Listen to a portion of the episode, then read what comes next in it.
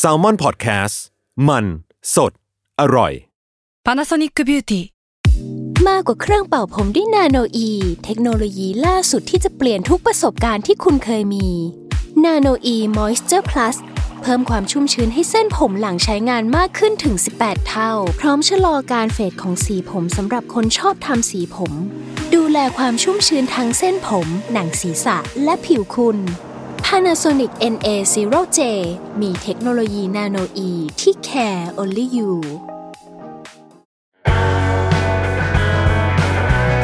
s ซ l m o n เซ่พอดแคสต์เรื่องเล่าที่จะทำให้คุณอยากอ่านหนังสือของเรามากขึ้น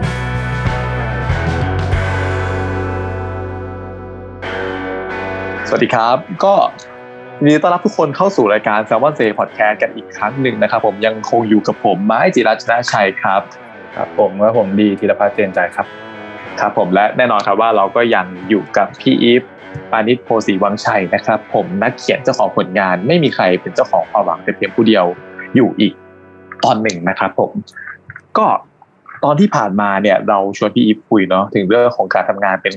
นักเขียนสารคดี การเป็นคนทำสารคดีที่ใช้วิธีการเขียนเป็นอ่าแมทเทียลหลักในการเล่าเรื่องเนาะทีนี้เนี่ยมันจะมี อีกประเด็นหนึ่งที่ผมคิดว่าหลาย ๆ คนก็คงอยากจะรู้ก็คือเบื้องหลังในการทำงานในแต่ละครั้งนะครับ ถ้าใครได้อ่านหนังสือเล่มนี้แล้วเนี่ย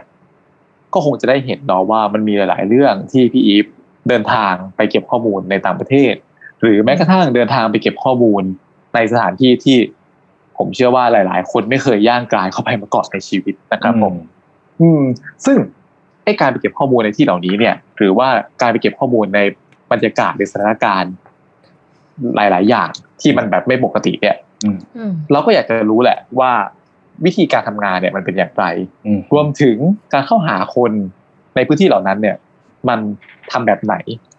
ซึ่งอืม EP นี้เนี่ยเราก็จะมาชวนคุยในเรื่องนี้กันนะครับผมคือก็เสริมจากไม้ครับก็คือ มันในในในในหนังสือมันมีทั้งหมดสิบสามเรื่องเนาะแต่ว่าครับ เราก็จะหยิบยกมาเป็นประเด็นที่เรียกว่าเอ่อ ร้อนแรงยังยังมันก็ยังอยู่ในปัจจุบันอยู่เนาะมาก็ผ่านมาสักสองปีแล้ว ก็คือจะมีสองประเด็นครับก็คือเรื่องโควิด -19 กับครับเรื่องเอ่อการเอ่อการชุมนุมการเมืองอืมอืมนั่นแหละครับ ที่เราจะมาชวนคุยกันว่า โอเค ในบรรยากาศการทำงานของทั้งสองประเด็น เนี้ยมันอืมเกิดอะไรขึ้นบ้างพี่อีฟเข้าถึงยังไงอะไรเงี้ยครับ อาจจะเริ่มที่โควิด ก่อนเนาะครับ เรื่องอืมปากท้องก่อนถ้าเกิด เอ่อมีใครได้อ่านหรือยังไม่อ่านก็ไม่เป็นไรครับ แต่ว่า ในหนังสือเล่มนี้จะมีประเด็นเกี่ยวกับโควิดอยู่สองบทเนาะบทแรกจะเป็นอืมเอ่อคนไร้บ้านที่อยู่บริเวณอ่าใช่อนุสาวรีย์ชัย แล้วก็ครับรวมถึงเอ่อพ่อค้าแม่ขายอยู่ตรงถนนข้าวสารใช่ไหมครับอนุสาวรีย์ประชาธิปไตย อืมอืมอืมเอออ่าใช่ใช่เออเมื่อเมื่อกี้ดีพูดอนุสาวรีย์ชัย เออครับ เออเอออ่าอ่าตามผมนั้นพูดตามถูกนั้แล้วนใช่ ปะประชาธิปไตยสวีประชาธิปไตยตรงเออเออเออตรงตรงแมคโดนัลล์ใช่ไหมคอ่ารับแมคโดนัลด์แมคโดนัลด์โอเคอ่าครับรู้กันรู้กันอะตอนนั้นเรียกว่าไงดีพี่หมายถึงว่าโควิด เริ่มต้นแล้วพี่ตั้งต้นยังไงครับหมายถึงว่าถึงเกิดเป็นเรื่องนี้ อืมอืมอันนี้คือชื่อเรื่องเราพูดถึงเรื่องลาดลำเค็นบนลาดดำเนินเนาะอืมใช่ไหมซึ่งซึ่งเป็นอืมบทแรกของเล่มนะคะครับก็ตอนตอนนั้นจำได้เราทุกคนจะได้ว่ามันปิดเมืองครั้งแรกใช่ไหมแบบอือฮึ แบบว่าล็อกดาวน์อะไรเงี้ยแล้วเราก็ตามข่าวดูนู่นนี่คือเราเราใช้ชีวิตเราก็สั่งแกร็บสั่งนู่นเนี่ยมากินข้าวได้ใช่ไหมเราก็รู้สึกว่า เออ ชีวิตถึงมันจะเฉาเฉาๆหน่อย แต่ว่ามันก็ดูไม่ได้ยากลำบากอะไรอะไรเงี้ย แต่ว่าพอเราดูตามข่าวเราก็จะเห็นว่ามันมีคนไร้บ้านจำนวนมากที่ พอยิ่งล็อกดาวน์มันแบบ มันการงานอะไรก็ไม่ได้ทำคือคนไร้บ้านหน้าใหม่ที่เขาไม่ แต่เดิมเนี่ยไม่ได้คนไม่ใช่คนไร้บ้านนะ แต่ว่าพอตกงานก็ไม่มีเงินที่จะจ่ายค่าที่พักอะไรเงี้ย พอเราตามข่าวเราก็รู้สึกว่า เออ มันไม่ใช่ทุกคนที่จะโอเค ในการอยู่ในภาวะล็อกดาวน์แบบนี้ แล้วเราก็ตั้งคำถามว่าแล้วรัฐบาลเนี่ยโอบอุ้ม คนเหล่านี้ยังไงบ้างใช่ไหมเราก็เลยแล้วเราก็เห็นข่าวว่ามีรถรถอาหารน่ะไปแจกอืมไปแจกตามถนนลาดดำเนินเพราะตรงนั้ครันบมันก็จะมีคนไร้บ้านอยู่เยอะใช่ไหมแล้วก็โอเค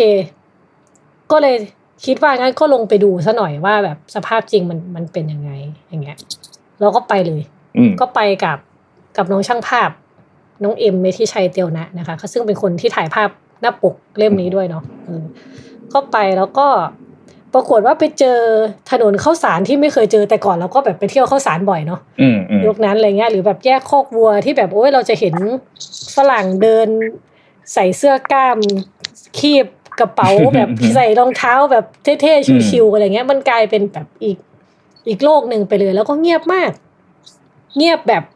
คือเราเราเขียนไว้ในสารคดี เงียบจนแบบเดอะบิทเทิลมาถ่ายหน้าปกข้ามถนนได้อีกรอบอะคือมันไม่มีรถมันไม่มีรถเลยเว้ยแบบว่าเงียบมากเออแล้วแล้วพอเราเข้าไปตรงนั้น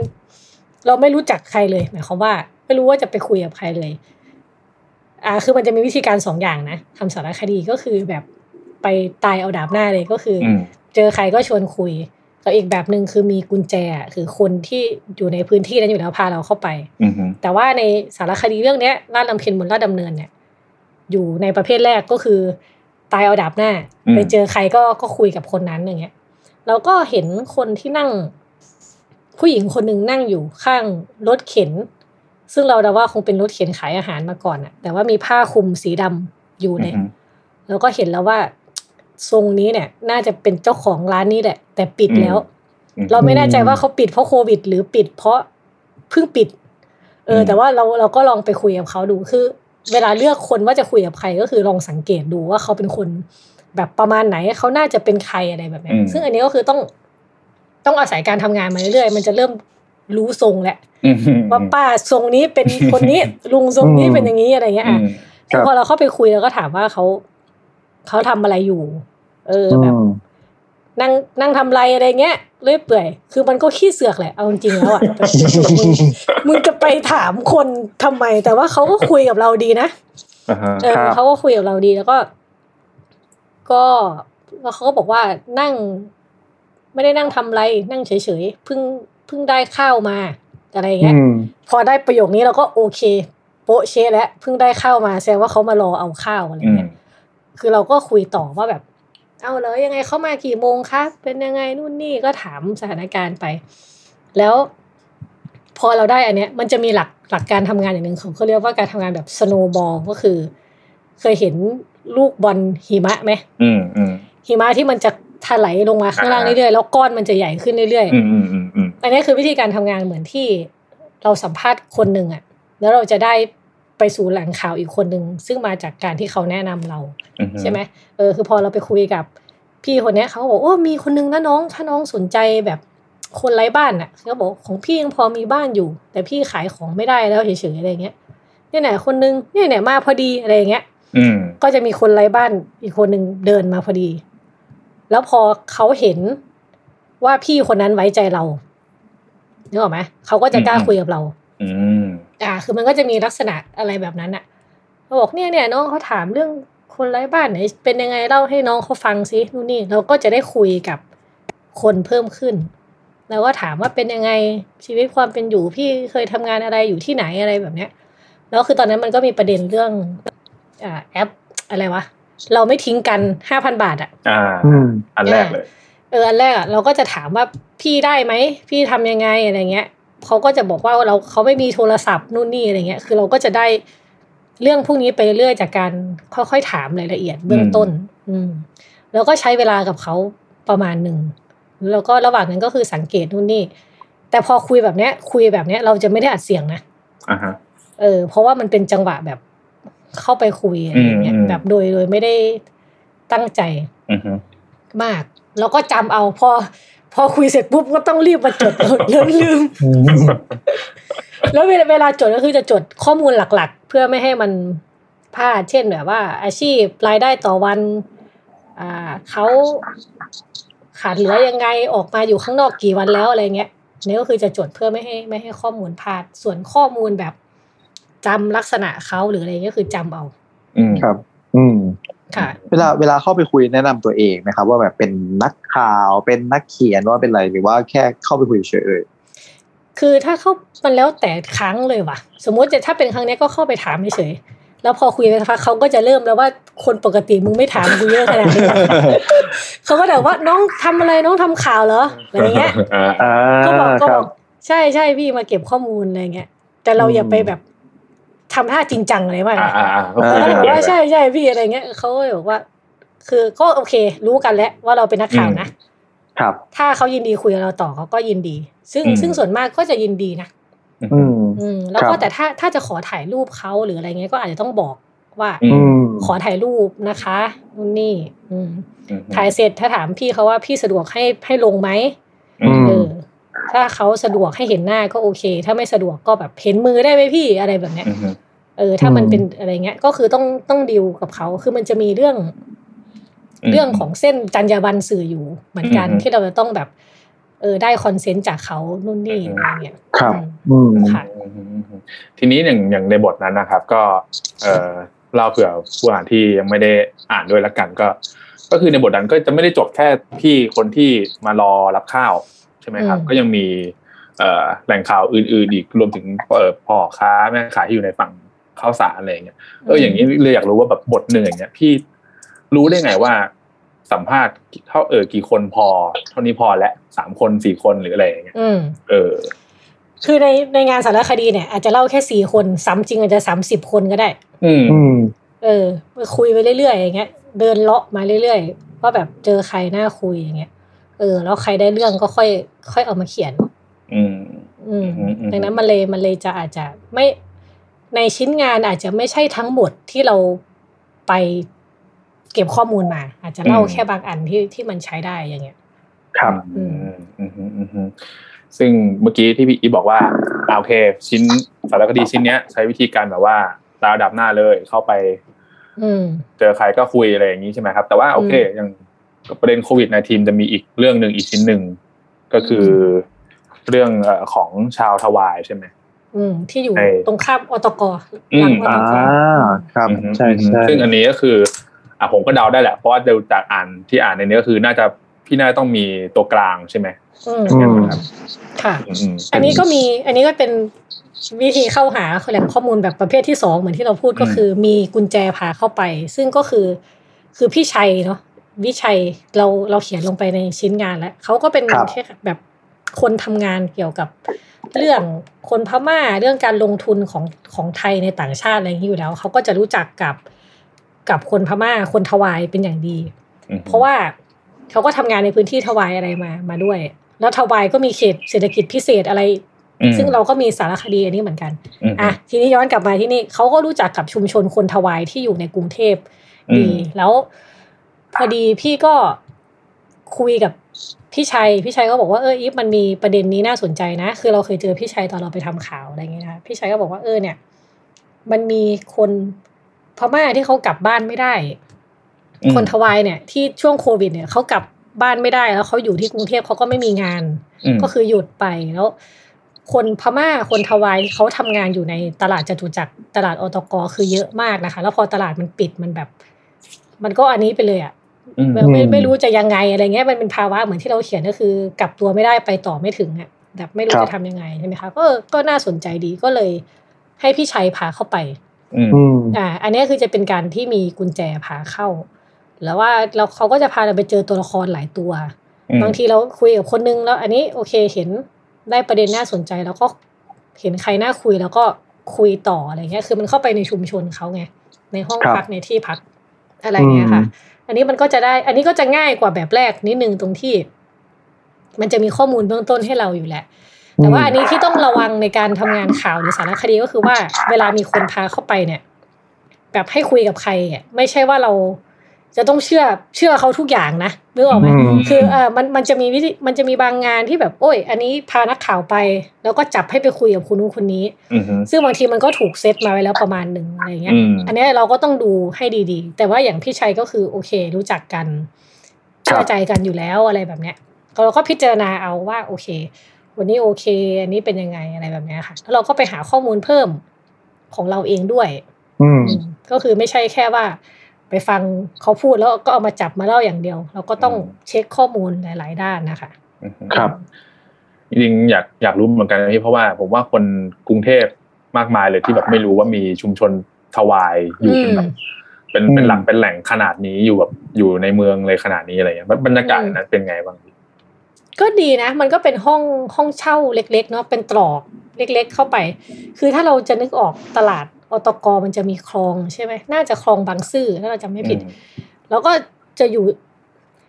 มันจะชุมชนจะอยู่หลังวัดไผ่ตัน หลังวัดไผ่ตันอยู่อืมใกล้ๆวิทยสะพานควายใช่ปะก็เลาะๆเข้าไป เป็นชุมชนริมน้ำอะครับแล้วมันก็จะเป็นห้องเช่าขนาดเล็ก ที่อืมส่วนมากก็จะเป็นคน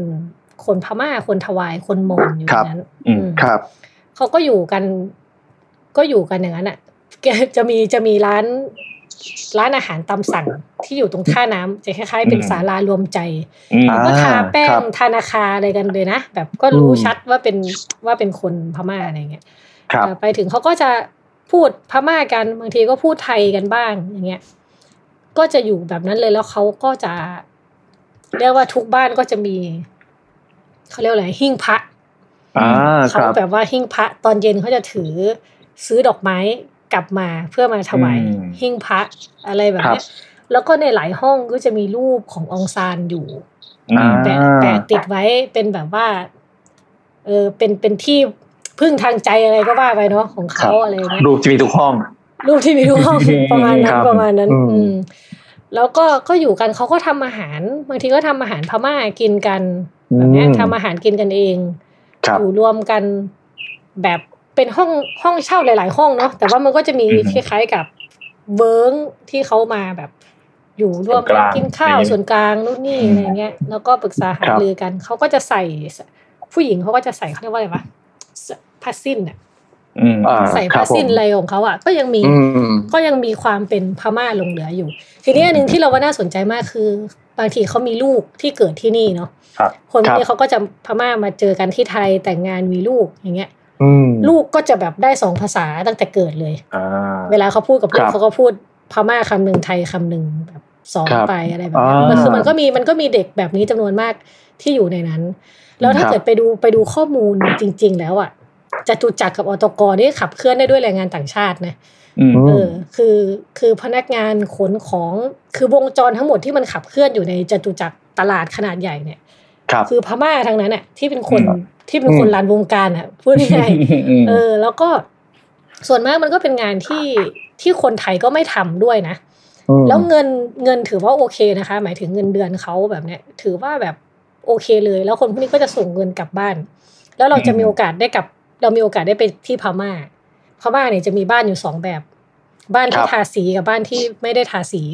อ่า เป็นล็อฟเหรอครับ อันนี้ใคคืรอเราชอบล็อฟตอนนี้เราตั้งสังเกตเออประมาณล็อกเปื่อยล็อกนี่คือเงินอาจจะยังมาไม่ครบก็เลยไม่ได้ทาสีอ่าครับบางทีมาเป็นอิฐแบบไม่ได้ทาปูนด้วยอิฐบล็อกอ่าอะไรแบบเนี้ยครับถ้าบ้านไหนได้ทาสีส่วนมาก คือมาทำงานที่ไทยแล้วส่งเงินอ๋อกลับคือเดาได้เลอ๋อยเออครับอะไรอะไรประมาณนั้นคือครับ คือพอเราได้ไปเห็นที่พม่าด้วยเราก็จะแบบว่านึกนึกภาพออกว่าแบบอืมอืมคือยังไงแบบเนี้ยเอออืมนี่แหละแล้วก็มาเห็นก็ ดีเขาก็น่ารักกันดีนะคะ แล้วเขาจะมีเขาจะนับถือศาสนาพุทธกันแบบเข้มข้นมากเนาะเขาก็จะจ้างพระมาจากพม่าเลยนะครับ พระมาจากพม่าเพื่อมาสวดมนต์ทำบุญกันอะไรอย่างอืเงี้ยมแล้วเขาก็จะมีบริจาค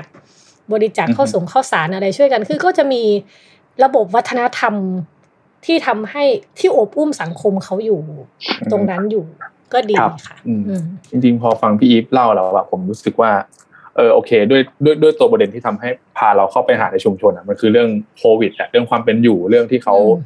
เออไม่มีงานให้ทำแต่ก็กลับบ้านไม่ได้อะไรเงี้ยแต่ก็รู้สึกว่าพี่อีฟก็จะเก็บข้อมูลรายละเอียดอย่างแบบเนี่ยอย่างรูปองซานซูจีหรือเรื่องแบบหิ้งพระอะไรเงี้ยไอการเก็บอืมข้อมูลแบบเนี้ยยิบยิบย่อยๆแบบสังเกตตาเห็นอะไรหรืออะไรเงี้ยมันอืมมันมันช่วยในการเล่าสารคดีเยอะไหมครับมันก็ช่วยอยู่นะ เพราะว่ามันก็มีมันมีวิธีคิด ทุกสิ่งทุกอย่างที่เกิดขึ้นบนโลกเนี้ยหรือปรากฏขึ้นบนโลกเนี้ยมันมีใต้ภูเขาน้ำแข็งทุกเรื่องเสมออยู่แล้วเว้ยอืมอืมหรือแม้ไม่ว่าเรื่องอะไรก็ตามอะแล้วก็มันก็ช่วย เช่น การที่มีรูปองซานซูจี ทุกห้องเนี่ยมันก็สะท้อนว่า เออเขามีวิธีคิดยังไงต่อครับต่อต่อเรื่องการเมืองอืมแล้วบุคคลการอยู่ไกลบ้านไกลเมืองเนี่ยเขายึดโยงอะไรกับกับที่พม่าบ้างเขายึดโยงกับที่พม่ายังไงอะไรแบบเนี้ย มันก็สะท้อนได้หมดอะเออ หรือแม้แต่เรื่องหิ้งพระมันก็สะท้อนว่าไอการยึดโยงกับศาสนาอันเข้มข้นของคนพม่าเนี่ยมันอืมมันสะท้อนอะไรทำมันทำให้สังคมเขามันดำเนินไปแบบไหนอย่างเงี้ยครับ เออ เราสังเกตขนาดแบบผ้าเช็ดตัวลายแมนยูอะไรอย่างเงี้ยเลยนะสมมติอืมสมมติว่าไปบ้านคนหนึ่งมีผ้าเช็ดตัวแขวนอยู่เนี่ยอ่าเราดูครับเลยผ้าเช็ดตัวลายเขาคือลายอะไรอ่าสมมุติว่าเป็นลายแมนยูแล้วก็จะถามเขาว่าเชียร์แมนยูเหรอพี่อะไรเงี้ย แล้วมันเขาก็ได้บทสนทนาต่อ แล้วมันก็ทำให้เห็นว่าโอเค คนพม่าดูบอลพรีเมียร์ลีกนะนึกออกไหมครับอ่ามันมันจะมีวัฒนธรรมอะไรที่ที่แบบซ่อนอยู่ในนั้นอยู่ แล้วก็อืมสังเกตจุกแจ๊กจกแจ๊กไปเรื่อยอะอืมครับ คือนอกจากแบบเป็นเรื่องแบบว่าให้เราเขาเรียกว่าอะไร breaking the ice ใช่ไหมแต่ว่า เป็นแบบประโยคแบบชวนคุยให้เขาแบบว่าอืมรู้สึกเป็นพวกเดียวกับเรา แต่ก็แบบมันมันก็สะท้อนให้เห็นถึงแบบเขาเรียกว่าไงวัฒนธรรมหรือแบบความเป็นอยู่ทางอ้อมใช่คือที่เขาไม่ต้องพูดอะไรอย่างนี้ป่ะใช่ใช่ เรื่องเวลาเราไปลงพื้นที่อาเซียนหลายหลายประเทศเนาะกัมพูชาลาวพม่าอะไรเงี้ย ไทยด้วยอืมในในชุมชน เด็กทุกคนมันใส่เสื้อเมสซี่หมดเลยเว้ยเสื้อเสื้อบอลเสื้อเมสซี่อะบาร์เซโลนาเนี่ยเดี๋ยวนะอะครับ เออซึ่งมันก็เป็นเสื้อปลอมอะไรก็ว่าไป แต่แบบอืมเฮ้ยมันเท่ปะเด็กในชุมชนที่แบบห่างไกลอืมมากๆของโลกใส่เสื้อเมสซี่อะไรเงี้ยเออคือเราว่าอะไรแบบเนี้ยมัน มันสนุกดีอืมครับ อืม ซึ่งไอ้ของพวกนี้เป็นแบบเราก็แบบสะสมไว้ก่อนนะแบบไม่รู้ว่าเราจะได้ใช้เปล่าป่ะใช่ใช่ใช่อืมอืมสะสมไว้ก่อน อืมครับ มันเป็นเหมือนเรื่องราวแฝงเนาะที่แบบว่าซ่อนตัวอยู่ใน อ่า สิ่งที่เราเห็นทั่วๆไปเวลาลงพื้นที่หรือว่าลงอะไร อืมอืมครับค่ะแล้วอย่างนี้คือในในในทั้งสองเรื่องทั้งเอ่อตรงที่แถวราชดำเนินรวมถึงชุมชนอย่างเงี้ย คือเราพี่พีได้ลองไปเห็นคนที่ได้รับผลกระทบจากโควิด -19 ทั้ง ทั้งสองกลุ่มอะไรเงี้ยครับ คือมันเห็นจุดร่วมกันอะไรบ้างไหมพี่หรือว่าเห็นเอ่อวิธีการรับมือที่แตกต่างกันไหมครับ ของคนทั้งสองกลุ่มเลยอืมก็ถ้าต่างกันตรงตรงลาดดำเนินมันค่อนข้างเป็นปัจเจกที่แยกกันเนาะอืมเพราะว่าแต่ด้วยความที่เราไปคุยที่มันเป็นย่านธุรกิจ มันไม่ใช่ย่านที่อยู่อาศัยใช่ไหมอืมเขาก็อยู่แยกกันอยู่แล้วอืมในความหมายว่าเขาก็มีบ้านของเขาอืม แล้วก็ตรงเนี้ยมาเป็นที่ที่แบบหาเงินของเขาอย่างเงี้ยเออครับ อันนี้ก็จะต่างกันอย่างหนึ่งมันก็ต่างคนก็ต่างเอาตัวรอดกันประมาณหนึ่งอืมครับ แต่ว่าด้วยความที่เขาเป็นคนไทยอะอืมมันจะมีการโอบอุ้มจากรัฐบางอย่างอยู่เหมือนกัน แต่ว่าถึงจะโอบอุ้มแล้วอะ ก็ยังบางคนก็ยังหลุดจาก safety net อยู่ดีอะก็หลุดอืมหลุดจากตะข่ายที่เอาไว้รองรับผู้คนอยู่ดี เช่น คนไร้บ้านที่พี่คุย คุณสมหมายเนี่ย ในในสารคดีอะ เขาเหมือนจะได้รับการดูแล แต่เขาก็สุดท้ายเขาก็ไม่ได้รับการดูแลอะไรเลยเหมือนกันนะอืมอันนี้ก็ก็เรื่องหนึ่งถึงขนาดว่าเขาเป็นพลเมืองไทยแบบมีบัตรประชาชนน่ะ ครับ ครับอืมแต่ว่าถ้าส่วนที่ของชุมชนทวายหลังอตกเนี่ย พอเขาอยู่กันเป็นชุมชนน่ะ มันมันก็จะอบอุ่นใจประมาณนึงอืมในความหมายว่า โอเค วันนี้ไม่มีเงินก็ยังมีคนทำกับข้าวมาช่วย มาช่วยกันทำกับข้าวอย่างเงี้ยเนาะอืม แล้วก็แต่ความความยากลำบากของเขาก็คือเขาอยู่ไกลบ้านเว้ยไกลบ้านบางคนไกลลูกครับมีคนนึงมีคนนึงแบบ ให้แม่ตัวเองอะเลี้ยงลูก แล้วแม่ตัวเองอะเพิ่งตายอ้าวตอนโควิด แล้วลูกก็ไม่รู้จะอยู่กับใครเอออืมลูกก็เลยต้องไปอยู่กับคนข้างบ้านแทนแล้วเขากลับไปหาลูกไม่ได้อะไรแบบเนี้ยครับอันนี้ก็จะมีความโหดของเขาอีกแบบหนึ่งก็คืออยู่กันคนละพื้นที่ แล้วก็อืมแล้วก็ เขาต้องมีเรื่องพวกต่อพาสปอร์ตต่ออมวีซ่าการทำงานนู่นนี่แล้ว แล้วบางทีรัฐคือปิดทำงานอะแบบไม่ทำงานอะ แล้วเขาก็จะบัตรหมดอายุ แต่จะทำยังไงในการที่จะต้องไปต่อ เพราะเขาถ้าอยู่ต่อแล้วไม่ได้ต่ออายุเขาจะกลายเป็นคนผิดกฎหมายอย่างเงี้ยอืมเออ แล้วบางทีจ่ายทีมันจ่ายเยอะนะคืออมคนอะชอบพูดว่าแบบโอ้ พวกแบบพม่ามาหากินในไทยมาเอาผลประโยชน์จากไทยอะไรเงี้ย จริง ๆ คนเหล่านี้เขาจ่ายเงินให้รัฐไทยเยอะมากนะคะอืมคือเออคือคือเขาเขาไม่ได้มาอยู่ฟรีอะไรแบบนั้น โอเค มันมีแรงงานนอกระบบอะไรก็อีกเรื่องหนึ่งแต่ว่าแรงงานในระบบที่เขาอืมจ่ายเงินเข้ารัฐทำอย่างถูกต้องตามกฎหมาย อะไรอย่างเงี้ยเออเขาเขาก็ต้องหาเงินเพื่อมาจ่ายบางทีหกพันหมื่นหนึ่งแบบอืเนี้ยมอืมเออ แล้วมันมันไม่ใช่ว่า แล้วเงินที่มันไม่ได้อะเงินที่มันอาชีพเขาที่มันจะตุจักรปิดไปแล้วว่าเขาไม่มีเงินเดือนเลยเขาเขาจะทำยังไงอะไรเงี้ยค่ะอืมมันก็มีมันเรื่องแบบนี้อยู่ คือเราว่าถ้ามันต่างกันก็คือ อันที่หนึ่งมันเป็นชุมชนที่อยู่อาศัยเนาะอันหนึงเป็นชุมชนธุรกิจ แล้วก็อีกอันหนึ่งคือคนที่มันอยู่ไกลบ้านจริงๆแล้วรู้สึกเหมือนตัวเอง ไม่มีอะไรรองรับเลย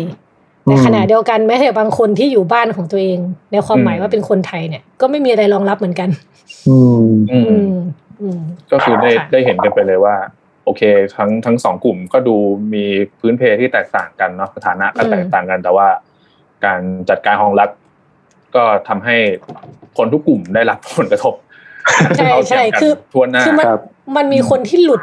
ออกจากการอืมดูแลเยอะมากอืมอืมอืมอืม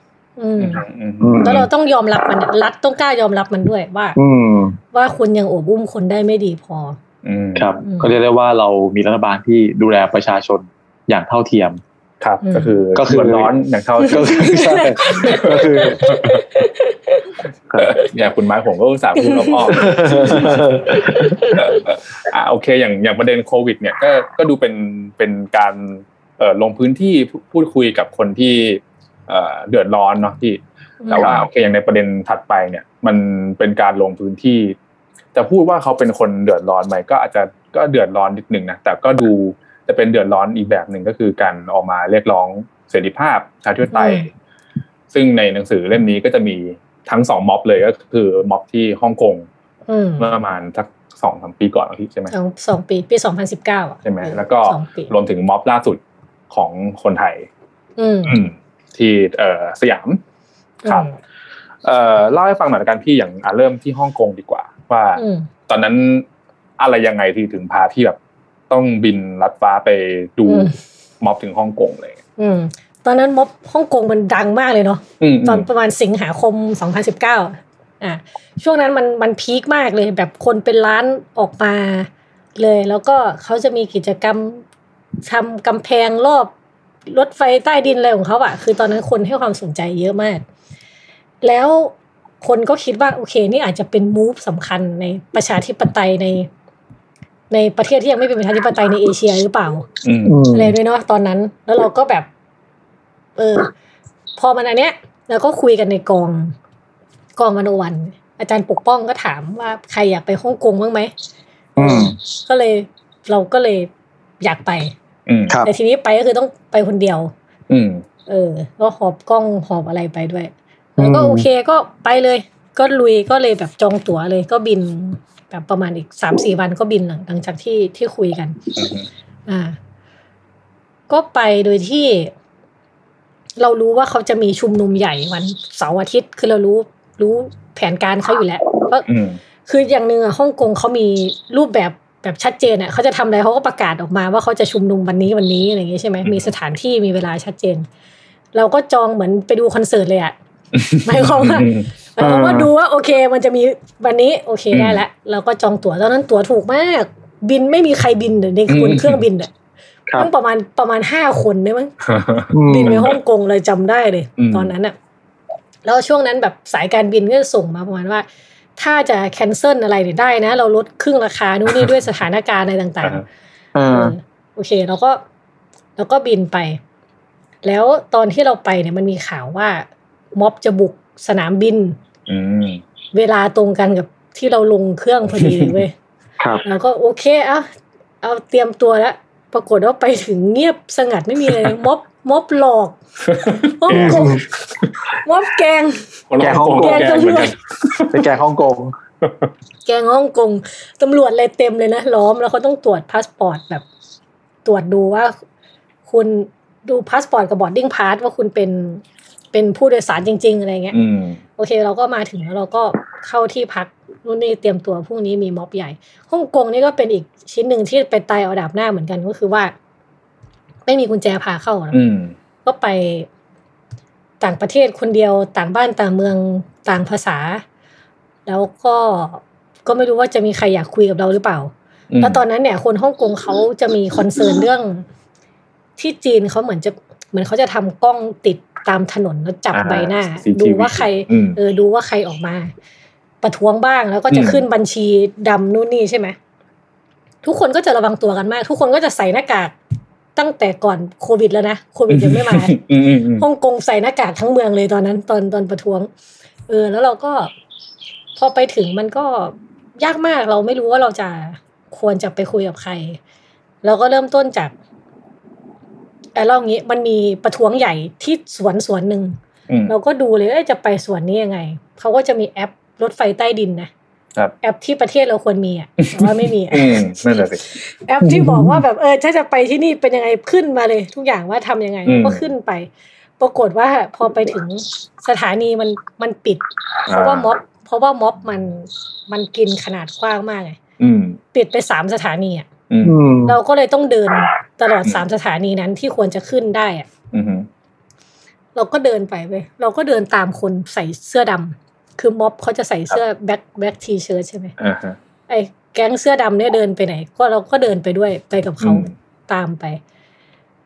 แล้วเราก็คือก็เลยคิดว่าเราควรจะต้องคุยกับใครสักคนว่ะ ก็เลยเจอแก๊งเด็กวัยรุ่นผู้หญิงน่ารักเลยนะเดาว่าประมาณแบบมสี่มห้าอะไรเงี้ยอืมเปลี่ยนเสื้อกันอยู่หลัง ไม่ใช่เปลี่ยนอะเขาเรียกว่าอะไรใส่อุปกรณ์อะอ่ เขาจะใส่พวกกันแก๊สน้ำตา ใส่เสื้อแขนยาวที่ใส่อะไรเต็มยศเออเขาก็ทำอันนี้กันอยู่หลัง หลังป้ายรถเมย์เราก็เข้าไปคุยด้วยเว้ยเข้าไปถามว่าเราอยากจะไปอีสวนเนี้ยไปยังไงแม่งหันหันมามองตาขวางเลยแบบไม่คุยด้วยอะอืม อืมอันนี้คือสัมผัสแรกของฮ่องกงของเราเว้ยกูว่าชิบหายแล้วกูเอออืมกูว่าไม่ได้แล้วล่ะอะไรแบบเนี้ย คือเขาระวังตัวแล้วเขาไม่รู้ว่าแบบเราเป็นใครนู่นนี่อะไรเงี้ย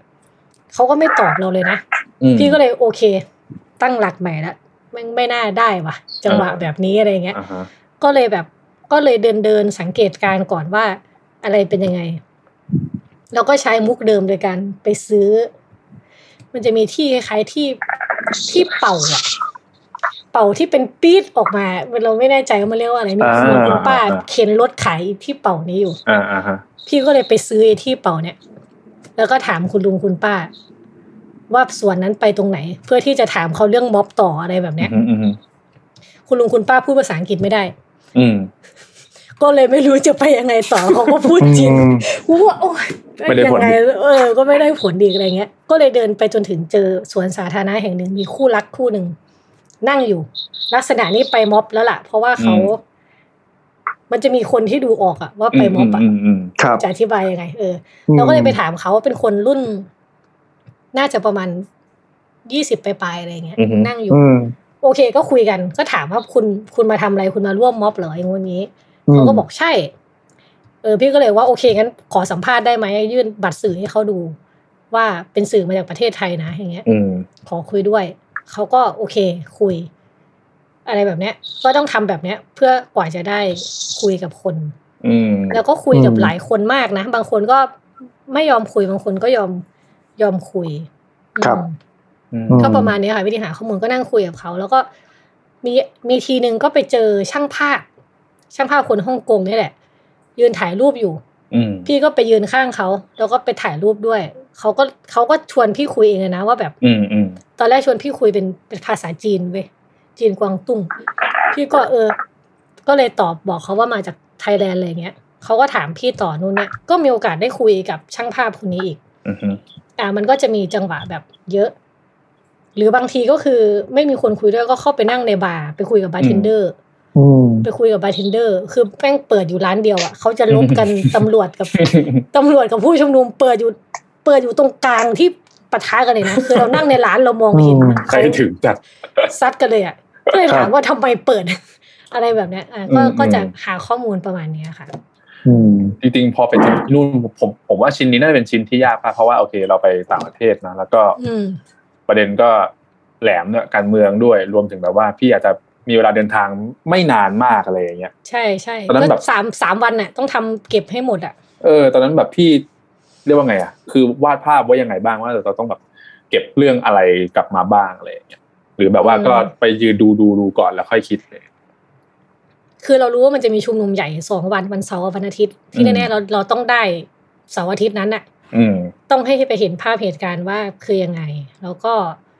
คุยกับ เราตั้งใจว่าเราจะไปคุยกับคนรุ่นใหม่และคนแก่ของที่นั่นอือฮึเพื่อดูว่าเขามีแบบ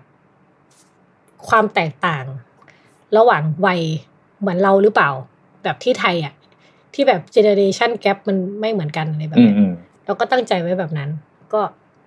โอเค ก็คิดว่านะก็ควรจะเก็บได้ประมาณนั้น อืม ก็ตั้งใจไว้แบบนั้นแล้วก็ก็ไปม็อบแบบเป็นสำคัญ ช่วงเย็นก็ หาไปคุยกับคนนั้นคนนี้ ไปกินบะหมี่ ไปกินเบียร์ไปนั่งร้านอะไรที่มันไม่อืมอืมไม่ได้เกี่ยวกับงาน เพื่อที่จะได้คุยกับคนนี้ยค่ะ ก็คือเอาจริงๆนะรีดศักยภาพเยอะมากอืมในสามวันนั้นน่ะ คือไม่อยากนอนน่ะพเพราะควรนอนแล้วจะพลาดอะไรไป เพราะว่าเวลามันมีแค่แบบแป๊บเดียวอืมอย่างเงี้ยอืมอืมอืมก็ต้อง ก็ก็ทำไปมีไลฟ์ด้วยนะ โดนแก๊สน้ำตาด้วย ไม่รู้ดีได้ดูป่ะเออผมว่าผมเริ่มเดี๋ยวคุ้นๆแล้วผมเริ่มคุ้นๆว่าน่าจะมีเออเออเออที่บอกแล้วอ๋อไปไลฟ์จำได้แล้วที่เห็นรูปพี่ล้างล้างหน้าล้างตา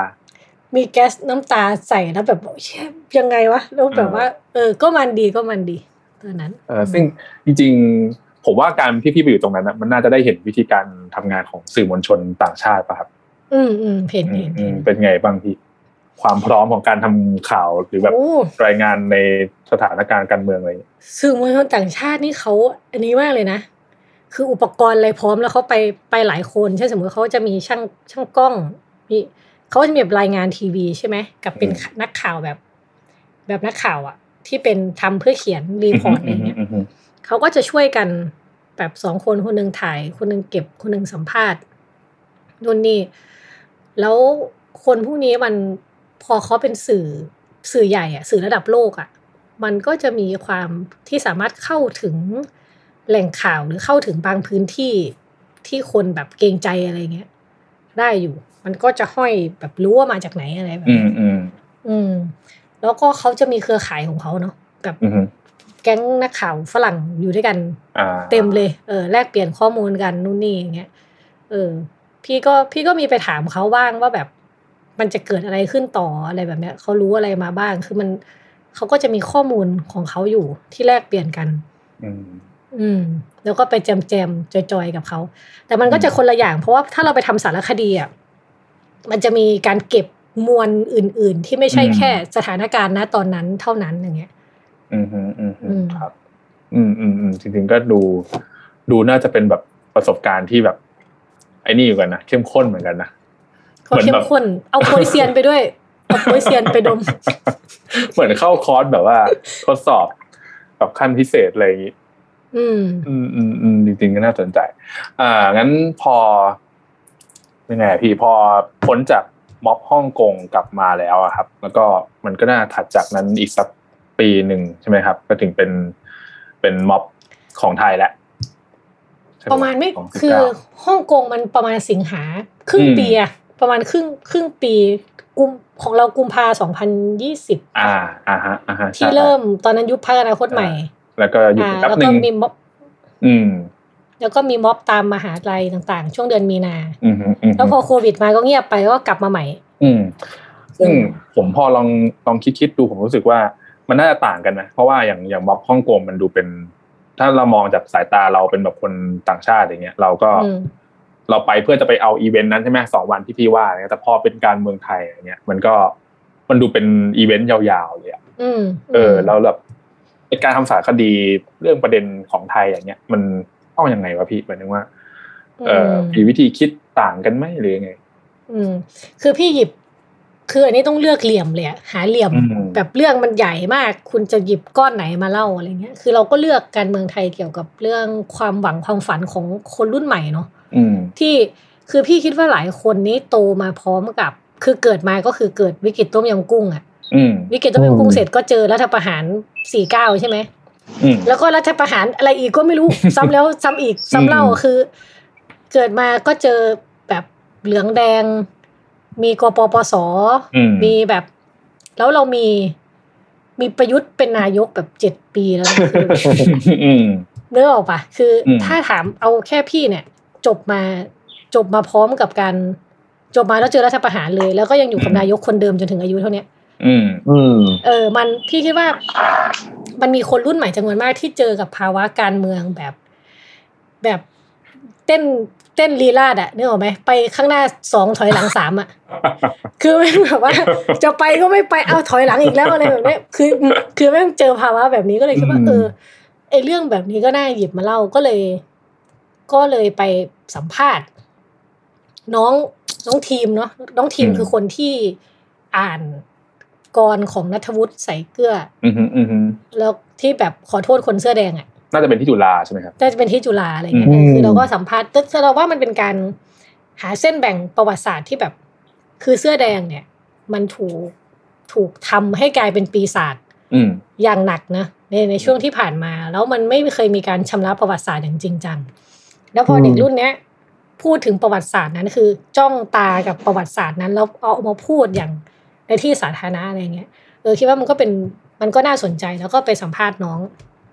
น้องมาว่ามันเจออะไรมา ชีวิตนี้อะไรเงี้ย คือมันก็เกิดเกิดปีวิกฤตต้มยำกุ้งพอดีอือฮึเออ แล้วก็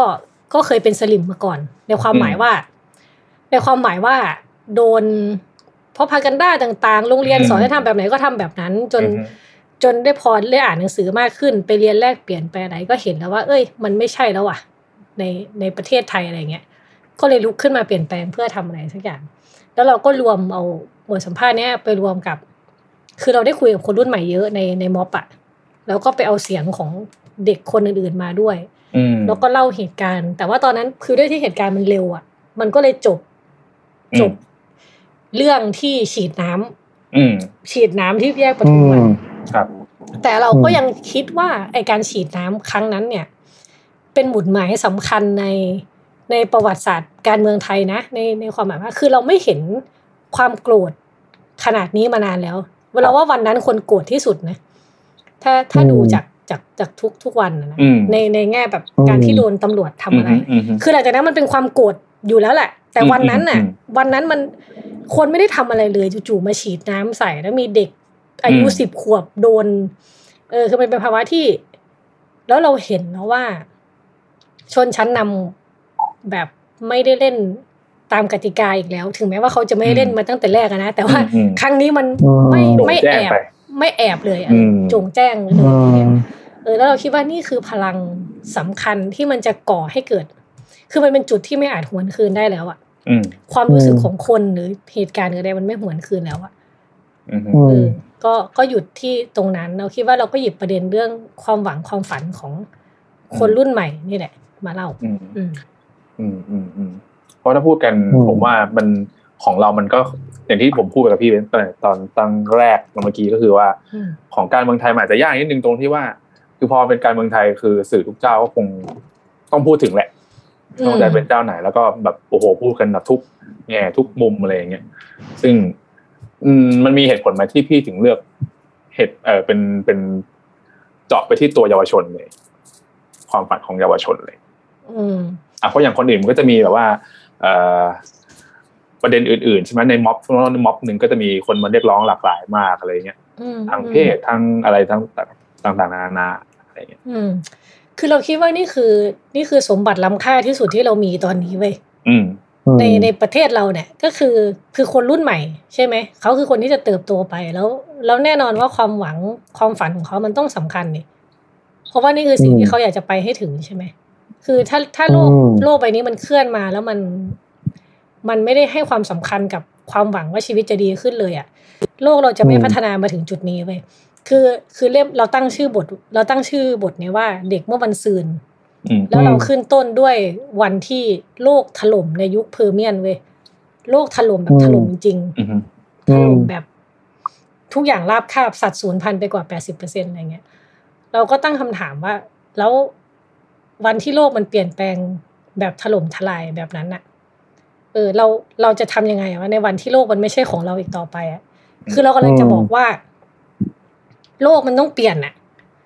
แล้วคุณต้องยอมรับว่า โลกมันต้องเปลี่ยน แล้วคุณต้องยอมรับว่าวันหนึ่งโลกมันจะไม่ใช่ของคุณน่ะอืมอืมเออเออคือคือเราว่าสิ่งเนี้ยมันเป็นสิ่งสำคัญว่าเราเราจะทำให้สังคมมันก้าวไปข้างหน้ายังไง คือเราคิดว่าอย่างเราโตขึ้นไปเนี่ย วันหนึ่งเราเป็นคนแก่เนี่ย วันหนึ่งโลกนั้นก็จะไม่ใช่ของเราอีกเหมือนกัน เออ คือคือเราจะมาโอบกอดวันเวลาเอาไว้หวงแหนสิ่งที่เราเคยเชื่อเอาไว้ โดยเราไม่ไม่ปล่อยให้ความฝันของคนรุ่นใหม่ได้ทำงานอะ แล้วว่าแบบนั้นอะเป็นเป็นอาชญากรรมอะนึกออกไหมอืมเออมันมันมันเราไม่ควรไปไปทำลายอนาคตอะอืมครับแล้วก็คิดว่าอันนี้มันสำคัญอืมจบสวยจัดจัดคอมพลีทถือว่าคอมพลีทเออจริงยังอืมยังก็ยังมีคำถามอีกนิดนึงตรงที่ว่า โอเค ถ้าโอเคจบใน part ของคนไทยละอืมก็เลยอยากรู้เหมือนกันว่าพอพี่ไปทั้งสองม็อบมาเห็นได้ได้พูดคุยกับคนเนาะอื มมันเห็น ผมไม่รู้ว่าคนทั้งสองม็อบมีความหวังแบบคล้ายๆกันไหมหมายถึงว่า มีพลังหรือชนิดความหวังเหมือนเหมือนๆกันไหมหรือเป็นคนละแบบกัน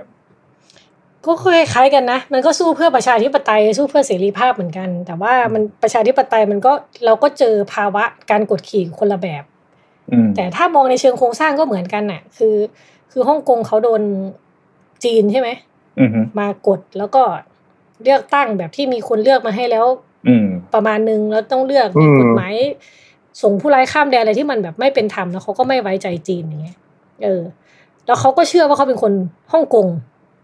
เขาไม่ได้เป็นคนจีนอืมในแบบเนี้ย เออ มันก็จะมีความอยากเป็นอิสระของตัวเอง อยู่ แต่อย่างของไทยเนี่ย มันก็เราต่อสู้เพื่อประชาธิปไตย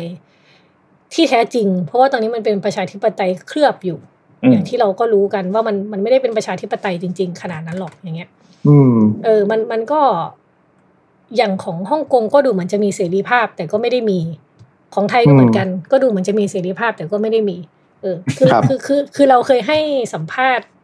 ไว้หลายที่ว่าไทไทยกับฮ่องกงเหมือนกันก็คือ เรากำลังต่อสู้กับสิ่งที่มันใหญ่มาก ใหญ่แบบเป็นยักษ์เป็นเงาทับเราอยู่ อืมกับทั้งคู่คือมันดูเราวกับว่าสิ่งนี้จะไม่มีวันเปลี่ยนแปลงอะแต่เราคิดว่า ถ้าเราเชื่อมั่นนะถ้าเราเชื่อมั่นถ้าเรายังมีหวังมันเปลี่ยนแปลงได้อยู่แล้ว เพราะว่าอืมไม่มีใครครับเป็นเจ้าของความหวังเพียงผู้เดียวอืมอ่าเออตกลงตกับกเมื่ไม่อกี้เชื่อหนังสือเออครับอืมเอ่อถ้าอย่างคุณคุณม้าครับ คุณคุณม้าคิดว่าเรายังมีความหวังไหมครับ ในฐานะเด็กรัฐศาสตยังร์ตรงนี้เด็กนิเทศสองคนครับ ยังมีแน่นอนครับ คือผมไม่กล้าถามอะไรต่อเลยกลัวแบบเดี๋ยวพี่อีฟต้องมาหาอะไรมาปิดให้อีก คือเมื่อกี้เพราะคมแล้วเพราะคมแล้ว คือคือเมื่อกี้พี่อีฟอุตส่าห์หามาปิดให้สองครั้งแล้ว แต่ผมอืมเชื่อเสมอว่า เออ พวกเราก็ยังมีความหวังเสมอครับ ผมครับ อืม คือต้องออกตัวก่อนว่าผมเรียนรัฐศาสตร์เนาะคณะเดียวกับน้องเพนกวินนะครับผมอืมซึ่งก็รู้สึกสัมผัสได้ถึงความโกรธความอะไรของ ของคนในสังคมเหมือนกัน แต่ว่าอืมด้วยความที่เป็นคนเรียนรัฐศาสตร์เนี่ยมันจะมีความอาจจะต้องพูดว่าด้วยความเป็นคนเรียนรัฐศาสตร์ในไทยด้วย มันจะมีความเกรงนิดๆว่าเทียสิ่งนี้แม่งเกิดขึ้นได้ยากว่ะมันจะมีอืมความเอาไปเทียบกับแบบตัวบททางประวัติศาสตร์ เอาไปเทียบกับแบบอ่าพาราดามต่าง ๆ ที่เราเคยเรียนมาว่าแบบว่าเฮ้ยสเต็ปประมาณนี้สงสัยไม่รอดแน่ๆอะไรอย่างเงี้ยอืมเออมันมันจะมีความแอบกลัวอยู่ในใจ แต่ผมอะเชื่อในความโกรธของมวลชน เชื่อในอืมเชื่อในความแบบคับแค้นใจของมวลชนอืมมากขึ้นกว่าเดิม ครับอืมมากขึ้นกว่าในเชิงทฤษฎี อืม ก็อืมอาจจะพูดแบบกระสรุปกระชับแหละว่า โอเค ก็ยังเชื่อว่า คนมันมันกล้าที่จะคาดหวัง แล้วคนมันก็กล้าที่จะวิ่งตามความหวังของตัวเองมากขึ้นอะอืมอืมอืมฮึครับ อ่า จบที่ขายหนังสืออีกรอบครับอืมครับผมเพราะเพราะว่าอะไรเพราะว่ามันไม่มีใครควรจะเป็นเจ้าของความหวังแต่เพียงผู้เดียวครับครับ เราทุกคน ควรจะได้มีสิทธิ์ในความหวังไม่ต่างกันอืมอืมครับ อย่างเช่นที่พี่อีฟได้ไปสัมภาษณ์นะครับผมหรือว่าได้ไปเก็บข้อมูล 14 เรื่องใช่ไหมครับพี่ดีสิบสามหรือสิบสี่สิบสามครับ10 13 13เรื่องสิบสามของผู้คนของผู้คนที่ไม่ไม่เคยที่จะหยุดหวังแม้อืมแต่สักเสี้ยวหนึ่งของชีวิตก็ขอให้ได้หวังอยู่นะครับผม ซึ่งนอกจากเอ่อประเด็นที่เราพูดคุยกันในพาร์ทนี้เนาะก็คือเรื่องโควิด รวมถึงม็อบการเมืองเนี่ยจริง ๆ ในเล่มก็ยังมี ประเด็นอื่น ๆ อย่างที่พี่อีฟเล่าในในตอนที่แล้วด้วยก็คือ มันจะมีเรื่องแบบชีวิตผู้คนทั่วไปที่ไม่ใช่ว่าจะต้องพบแต่ปัญหาอย่างเดียวแต่มันก็เป็นแง่มุมหนึ่งที่เราอาจจะแบบไม่รู้จักแต่ว่าคนพวกนี้ก็ยังแบบว่าทำบางสิ่งบางอย่างครับใช้ชีวิตในในในตามวิถีชีวิตของตัวเองเนี่ยเพื่อจะมีความหวังต่อไปอย่างแบบเอ่อมีทั้งที่น่าสนใจก็อย่างเออเรื่องโสเภณีในคลองหลอดครับ ที่อืมทุกคนใช่ใช่อาจจะเคยผ่านตามมาแล้วบ้างในออนไลน์อะไรอย่างนี้รวมถึง ครับเอ่อคนอาชีพต่างๆนะคนนักมวย คนในอืมสนามมวย สนามม้าอะไรอย่างเงี้ยครับ รวมถึงครับก็จะมีอืมพี่อีฟไปต่างประเทศด้วยเนาะเพื่อนมีบ้านทวายมีอืมกัมพูชาสีฮานุวิวอะไรเงี้ยค่ะ อืมอืมก็ได้เห็นหลายเฉดหลายมิติ อืม ใช่หลายเฉดหลายมิติของสังคมครับ บางเรื่องเนี่ยต้องบอกได้ว่า เป็นเรื่องที่ ผมแทบไม่เคยรู้มาก่อนเลยด้วยซ้ำอย่างเมืองเสียรูวิวอย่างเงี้ยอืมคือเราอาจจะเคยได้ยินคร่าวๆว่าอืมอ่าเป็นทุนจีนฮุบไปแล้วอย่างเงี้ยแต่ว่ารายละเอียดของคนที่อยู่ที่นั่นเนี่ยเราเราไม่เคยเห็นอืมมาก่อน ก็เลยครับก็อยากก็ชวนผู้ฟังเนาะถ้าฟังที่พวกเราพูดคุยกันสองตอนแล้วก็ถ้าสนใจก็อยากให้ลองซื้อไปอ่านกันดูนะครับ ใช่ครับผมค่ะครับ ไม่มีใครเป็นเจ้าของความหวังแต่เพียงผู้เดียวครับหาซื้อได้ตามร้านหนังสือทั่วไปแล้ว แต่ว่า ถ้าอยากจะได้ยิวที่ดีที่สุดนะครับลด 10%จากราคาปกเนี่ย สามารถสั่งซื้อได้ผ่านทาง minimal.com ครับ อืมโอเค ครับก็ช่วยกันสนับสนุนเยอะๆเผื่อว่าเราเนี่ยจะได้มีเหมือนกับว่าพลังเนาะในการส่งต่อเรื่องราวแบบนี้ให้กับคุณผู้อ่านในอนาคตต่อไปครับครับอืมยังไงก็ต้องขอบคุณพี่อีฟด้วย ที่มาอยู่กับเราสองตอนก็ขอบคุณไม้กับครับดีด้วยค่ะ ครับ ค่ะ ครับผมสำหรับ s ซ m o n เซของเราในตอนนี้ก็คงจะประมาณเท่านี้นะครับผมโอเคครับผมโอเคก็สำหรับวันนี้ก็คงประมาณนี้นะครับทุกคนครับก็พบกันใหม่ใน EP หน้า สวัสดีครับ สวัสดีครับ สวัสดีค่ะ